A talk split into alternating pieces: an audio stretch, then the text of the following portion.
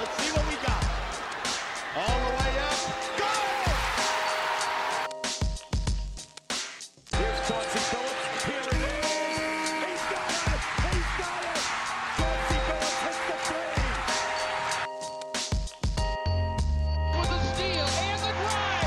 Lays it up. Lays it in. Count that, baby. And a foul.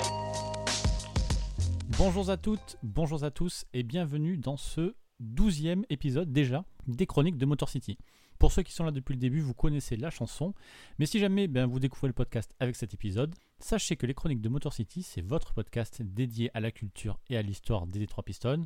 Tous ensemble, nous voyageons à travers le temps pour découvrir ou redécouvrir les moments qui ont compté dans la vie de notre franchise préférée depuis sa création jusqu'à aujourd'hui.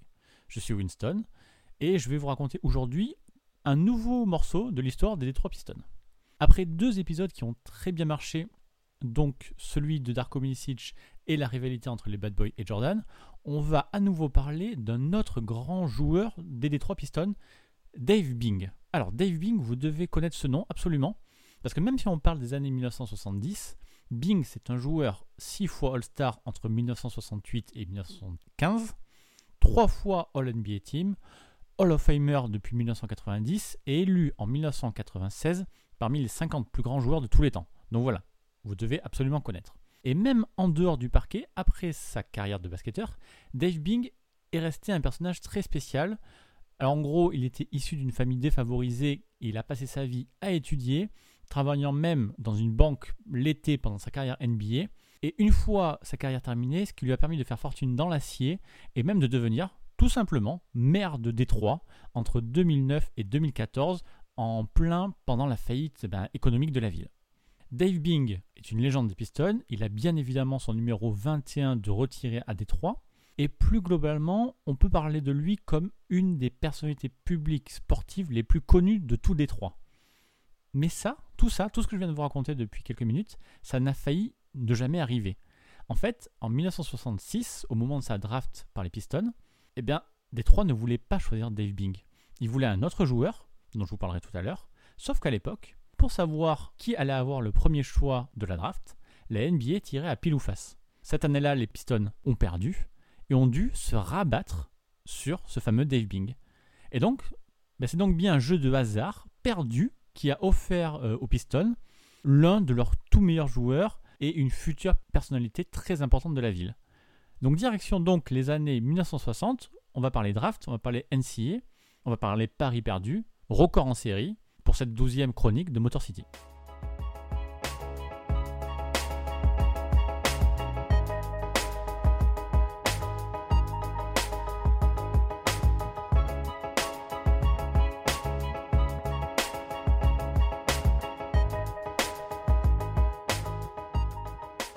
Aujourd'hui, le système de la draft NBA, normalement à peu près tout le monde le connaît. Le but, c'est d'équilibrer la compétition en permettant en gros aux équipes les plus faibles de pouvoir se renforcer avec les meilleurs joueurs. En fait, plus une équipe réalise une mauvaise saison, plus haut elle choisira et elle pourra profiter des meilleurs talents disponibles. Bon, ça c'est pour aujourd'hui, sauf que ça n'a pas toujours été comme ça.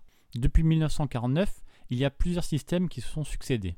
D'abord, la NBA a mis en place le territorial pick. En gros, c'est une procédure qui permettait à une équipe de bloquer un joueur avant le début de la draft classique, uniquement s'il avait été formé à proximité du lieu de résidence de la franchise. Alors l'idée, elle était bonne, puisqu'elle permettait de conserver les stars locales dans leur état d'origine, là où ils avaient déjà tous leurs fans. Sauf que dans cet intitulé, il y a deux problèmes, c'est l'idée de formation et celle de proximité. On va prendre deux exemples. D'abord pour la proximité. En 1959, Wilt Chamberlain est le joueur que tout le monde veut.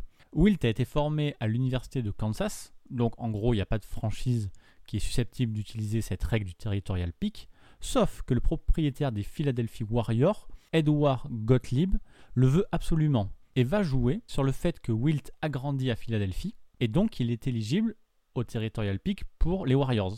La NBA accepte pour une fois et déjà le concept de territorial pick en prend un coup. L'autre exemple concerne la proximité. Normalement une franchise doit être dans un rayon de 50 miles de l'université pour réclamer un joueur. Et 3 ans après Wilt Chamberlain, en 1962, les Cincinnati Royals réclament les droits territoriaux sur Jerry Lucas, Lucas, il joue dans l'université de l'Ohio et les Royals sont la seule franchise de l'État, donc c'est bon. Sauf qu'il y a plus de 100 miles entre Cincinnati et Columbus, la ville où se trouve l'université. Mais là aussi, la NBA fait une exception et du coup, sa bonne idée de départ est encore une fois un peu plus enterrée. Donc il y a trop d'abus et en 1966, la NBA choisit de mettre fin à ce mode de fonctionnement. Mais la ligue se décide à mettre quand même un peu de suspense juste pour le premier choix. Il ne va pas automatiquement arriver à l'équipe la plus mauvaise, mais on va avoir un tout petit jeu entre le dernier de l'Est et le dernier de l'Ouest. C'est ce que je vous ai dit tout à l'heure, c'est le plus grand jeu de hasard du monde, c'est-à-dire le pile ou face qui a été choisi pour décider qui aura le first pick. Voilà. Donc, lors de la saison 65-66, d'ailleurs on ne parle pas de conférence à l'époque, mais bien de division Est et division Ouest, puisqu'il n'y a que 9 équipes dans la NBA, 4 à l'Est et 5 à l'Ouest. Donc, à l'Est, ce sont les New York Knicks qui ont fini dernier de la conférence, de la division, avec un bilan de 30 victoires pour 50 défaites. Mais leur challenger est encore pire, puisqu'à l'Ouest, les Pistons, justement, oui, les Pistons, ils sont considérés à l'Ouest à cette époque-là, eux, ils n'ont que 22 victoires. Cette année-là, les Pistons sont absolument horribles. Ils frôlent le néant. À 25 ans, Dave DeBusschere est l'entraîneur-joueur de cette équipe. Il est nommé All-Star. Bon, en même temps, il n'y a pas beaucoup de joueurs. Il y a aussi son coéquipier Eddie Miles. Mais cette équipe des Pistons manque vraiment de talent, tout simplement, pour faire quoi que ce soit. Il y a un peu de solidité en défense, ok, mais aucun génie en attaque. Et heureusement, Détroit a un plan pour remédier à ça. Ils ont un joueur qu'ils ont particulièrement ciblé cette année-là et qu'ils veulent absolument drafter. Sauf que New York le veut aussi, Détroit le veut, New York le veut. C'est donc ce joueur qui va finir en first pick. Ce joueur, il s'appelle Cazzie Russell et il est la grande star de l'université de Michigan. Donc là, je pense que tout de suite, vous comprenez un petit peu l'ironie de la situation. Si le territorial pick était resté en vigueur un an de plus, les Pistons auraient pu réclamer les droits sur Russell tout simplement et auraient éjecté toutes les autres franchises. Sauf qu'avec ce nouveau système, ils se retrouvent en concurrence avec New York qui veut aussi ce joueur. Alors on peut comprendre les deux équipes. Cazzie Russell est une énorme star universitaire. Lui, il a mené les Wolverines de Michigan à 3 titres consécutifs dans la Big Ten Conference, à 2 qualifications pour le Final Four en 64 et en 65. Et pour vous resituer le contexte, sachez qu'entre 1918 et 1962, donc pendant 44 ans, Michigan n'avait remporté que 4 titres. Russell, lui, en a fait gagner 3 de suite, quasiment à lui tout seul. Et lors de sa dernière année à Michigan, juste avant d'être drafté, Cazzie Russell y tournait à 30,8 points par match, ce qui reste encore aujourd'hui le record pour un joueur de Michigan. Et Russell a aussi énormément renforcé la popularité du programme de basket à Michigan. À l'époque, la petite salle de 6500 places, la Yost Fieldhouse, est absolument remplie à chaque match, au point même que des personnalités importantes de la fac de Michigan qui veulent assister au match ne peuvent pas trouver de place. Et c'est pendant le passage de Cazzie Russell et donc l'énorme impact qu'il a eu que la fac décide de construire une nouvelle salle, tout simplement, la Chrysler Arena, qui elle sera dotée de 13 700 sièges et qui sera ouverte un an après le départ de Russell, et qu'on surnomme un petit peu aujourd'hui la maison de Cazzie. Voilà. Et vu le manque de talent dans le roster des Pistons de l'époque, on comprend qu'ils rêvent d'un joueur comme Russell. C'est un ailier de quasiment 2 mètres, capable de tout faire sur le terrain, de marquer à l'intérieur et de loin, mais aussi un très bon passeur. Et les Pistons, ils sont malins parce qu'ils ont déjà préparé le terrain. En 1965, un an avant, ils ont usé une dernière fois du territorial pick pour drafter Bill Buntin, un pivot de 2 mètres pour 113 kg, qui a la particularité d'être coéquipier de Cazzie Russell à Michigan. Et l'objectif du front office, c'est de reformer ce duo dynamique de Michigan pour retrouver de la crédibilité sportive et pour donner aux gens de Détroit 2 joueurs locaux qu'ils aiment. Bon, le problème, c'est que l'histoire sera beaucoup moins belle que ça, puisqu'au final, Buntin ne jouera qu'un an à Détroit seulement. Et après, il finira par mourir d'une crise cardiaque 3 ans après, en 1968, alors qu'il avait seulement 26 ans, et ça lui est arrivé pendant qu'il jouait au basket sur un playground. Je sais pas grand-chose. Mais tu vois ça, toute cette merde.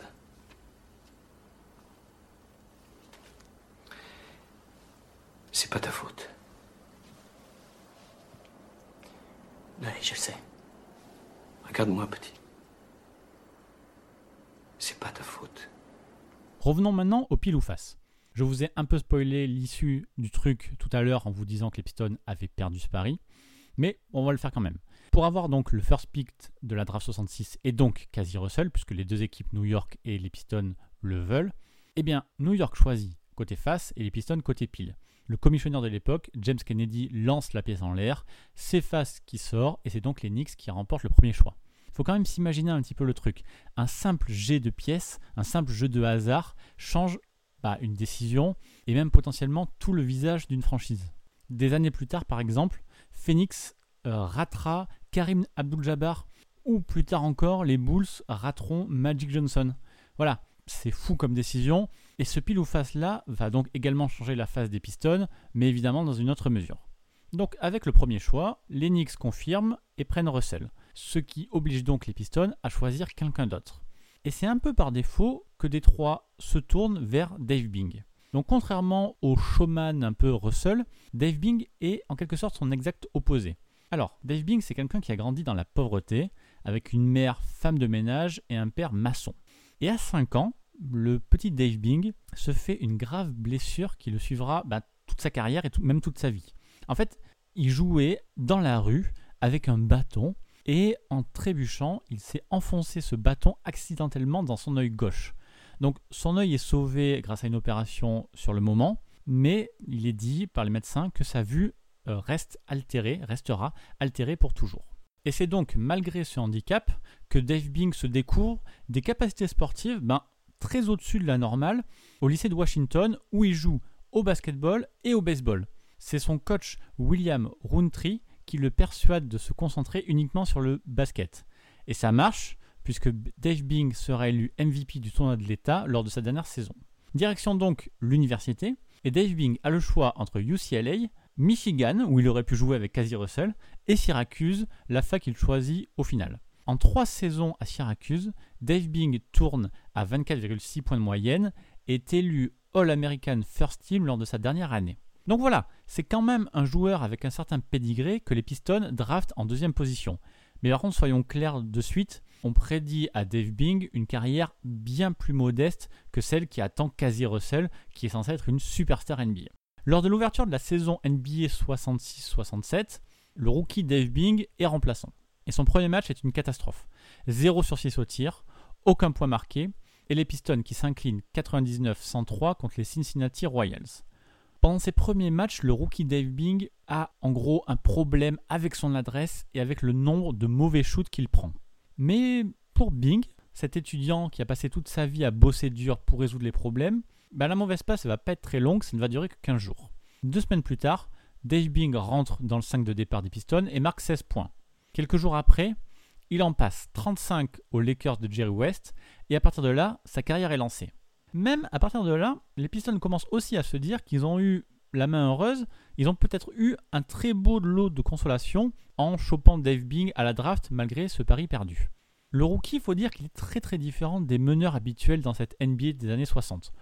Je schématise un peu, mais à l'époque, les meneurs se contentent un peu de remonter la balle et de donner aux gros qui dominent dans la peinture, type Wilt Chamberlain, ou aux ailiers qui gèrent l'attaque, comme Baylor par exemple. Bing, lui, prend un volume de tir énorme, quasiment jamais vu pour un meneur.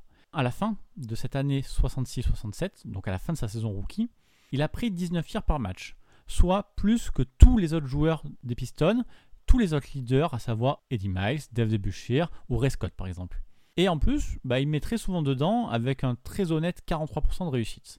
19 shoots, c'est énorme, c'est un chiffre qui le place au 7e rang de toute la NBA alors qu'il n'est que rookie. Et pour vous donner un titre de comparaison, la saison dernière, alors que le jeu a énormément changé bien sûr, il n'y a que 4 joueurs qui ont pris plus de tirs que lui, c'est Harden, Paul George, Kemba et Westbrook. Donc voilà, imaginez dans les années 60, c'est monstrueux comme stat. Dave Bing termine l'année en ayant inscrit 1601 points. Il n'est que le 6e rookie de l'histoire à marquer plus de 1600 points dans sa première saison. Il finit aussi donc avec une moyenne de 20 points par match. Et même si les Pistons ne gagnent que 30 matchs cette saison-là, tous ces chiffres, toutes ces belles performances lui permettent de gagner le titre de rookie de l'année. Voilà, on va faire un premier point tout de suite. Évidemment, si Dave Bing est devenu rookie de l'année, ça signifie donc qu'il a fait une meilleure saison que le first pick, Cazzie Russell.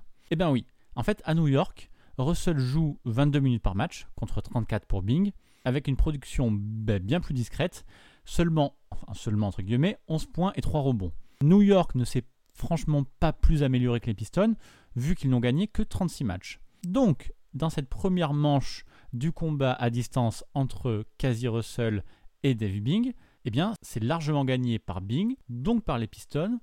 Et du côté des Knicks, on commence à se demander si, en gagnant le pile ou face, on a fait le bon choix. Avant de continuer sur la carrière de Dave Bing, sachez donc que les Pistons ont encore fini dernier à l'Ouest cette année-là, qu'ils sont donc retournés au jeu du pile ou face, cette fois-ci contre les Bullets. Et, pour une fois, revanche, la pièce est tombée du bon côté pour les Pistons, et ils ont choisi Jimmy Walker avec le first pick qu'ils ont gagné. Et vous savez sur qui les Bullets ont dû se rabattre en tombant deuxième ?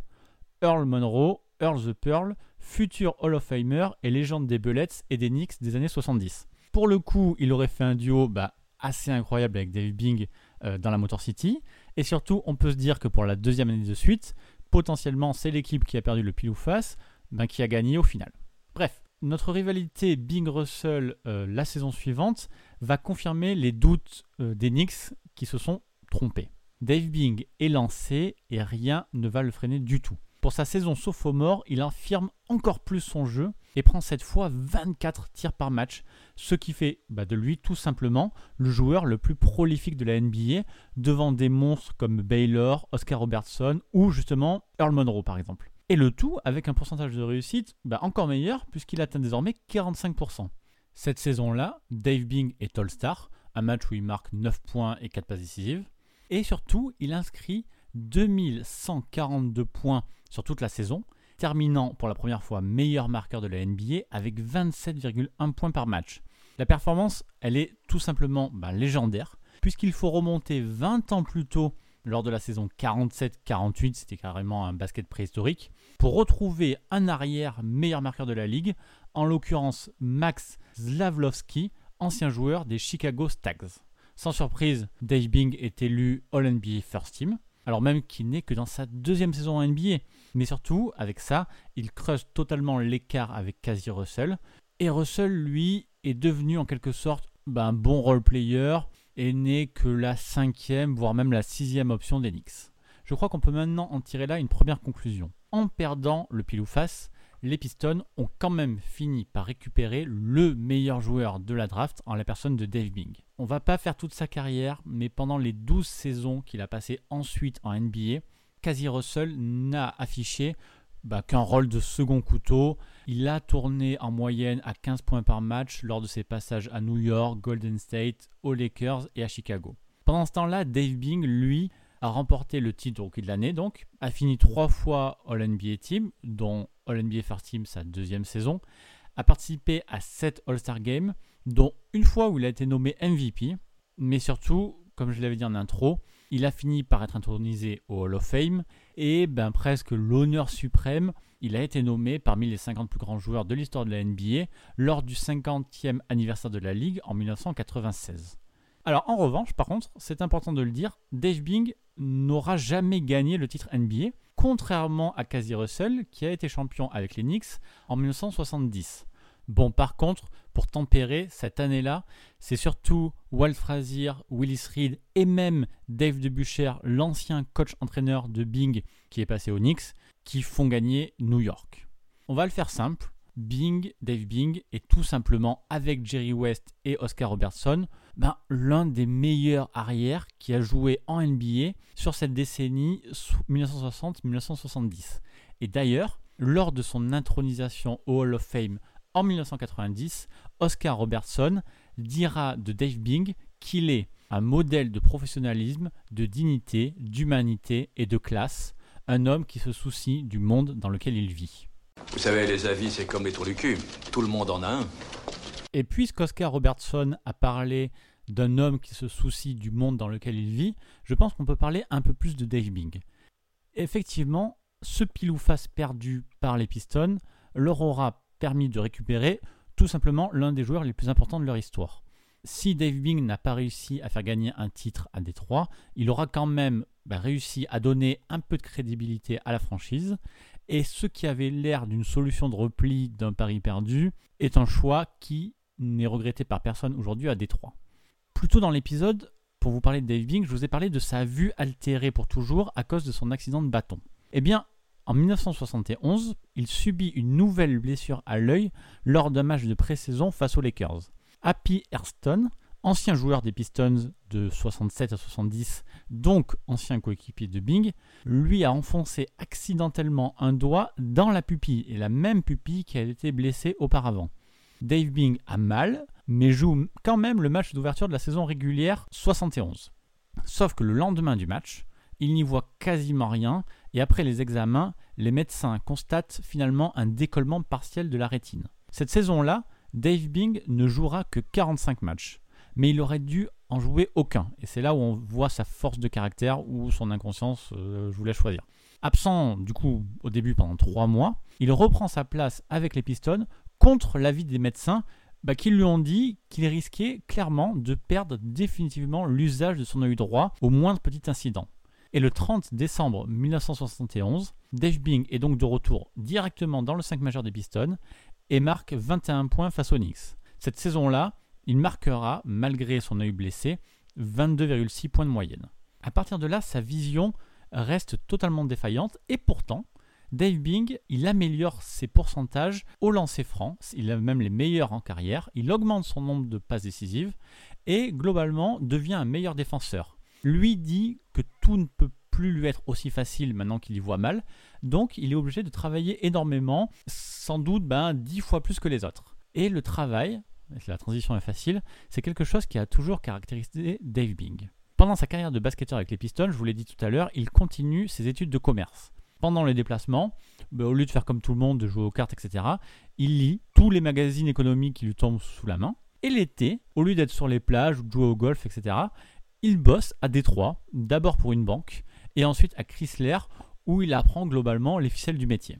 Dave Bing, il reste à Détroit jusqu'en 1975 et part pour jouer 2 saisons aux Bullets de Washington et une saison à Boston. Sur la fin de sa carrière, ce sont des expériences moins significatives pour lui. Et il revient dans la Motor City dès la fin de sa carrière en 1978. Cette année-là, son maillot numéro 21 est retiré par les Pistons. Et en 1980, donc un peu moins de 2 ans après, il crée le groupe Bing et l'entreprise Bing Steel, une entreprise spécialisée dans l'acier. Alors au début, la société a beaucoup de mal à se développer, mais Dave Bing a une super idée et va en quelque sorte utiliser son passé de basketteur pour valoriser sa nouvelle activité. En gros, il devient tout simplement commentateur des matchs de Michigan State et en profite, donc puisqu'il est à l'antenne télévision et radio, pour parler de sa marque à chaque fois qu'il en a l'occasion, et ça dans tout le Midwest américain au fil des déplacements de l'équipe. Le premier succès du groupe Bing, c'est la signature d'un contrat pour fournir de l'acier à General Motors. Ensuite, tout s'enchaîne et 10 ans plus tard, les ventes du groupe atteignent plus de 60 millions de dollars, ce qui fait du Bing Group la 10e plus grande entreprise appartenant à un propriétaire afro-américain aux États-Unis. Et Dave Bing en a profité pour employer plus de 1000 personnes à Détroit, la plupart issues de minorités malheureusement trop habituées au chômage. Dave Bing a d'ailleurs énormément fait pour toute la communauté de Détroit. En 1989 par exemple, quand la ville arrête de financer les programmes sportifs dans les lycées, c'est Dave Bing qui signe un chèque de 377 000 $ pour maintenir la pratique du sport chez les ados. Et assez naturellement, en 2009, Dave Bing se présente carrément pour le poste de maire de la ville dans le cadre d'une élection un peu spéciale après la démission de l'ancien maire Kwame Kilpatrick qui avait détourné près de 10 000 $ de son organisation caritative pour se payer des vacances. Voilà, quand le scandale a explosé, le maire a dû démissionner et la ville a organisé des élections un peu spécifiques. Dave Bing a remporté cette élection et à cause de la crise financière, il a passé son temps à réduire les dépenses de la ville, ce qu'il a fait à hauteur de 300 000 $ en 4 ans et à baisser les salaires des fonctionnaires de 10%. Mais malheureusement, la ville de Détroit a quand même été déclarée en état d'urgence en 2013. Malgré l'amour qu'il avait pour la ville, la dette, la corruption, la violence et le chômage auront été des adversaires trop forts pour Dave Bing, l'ancien joueur des Pistons.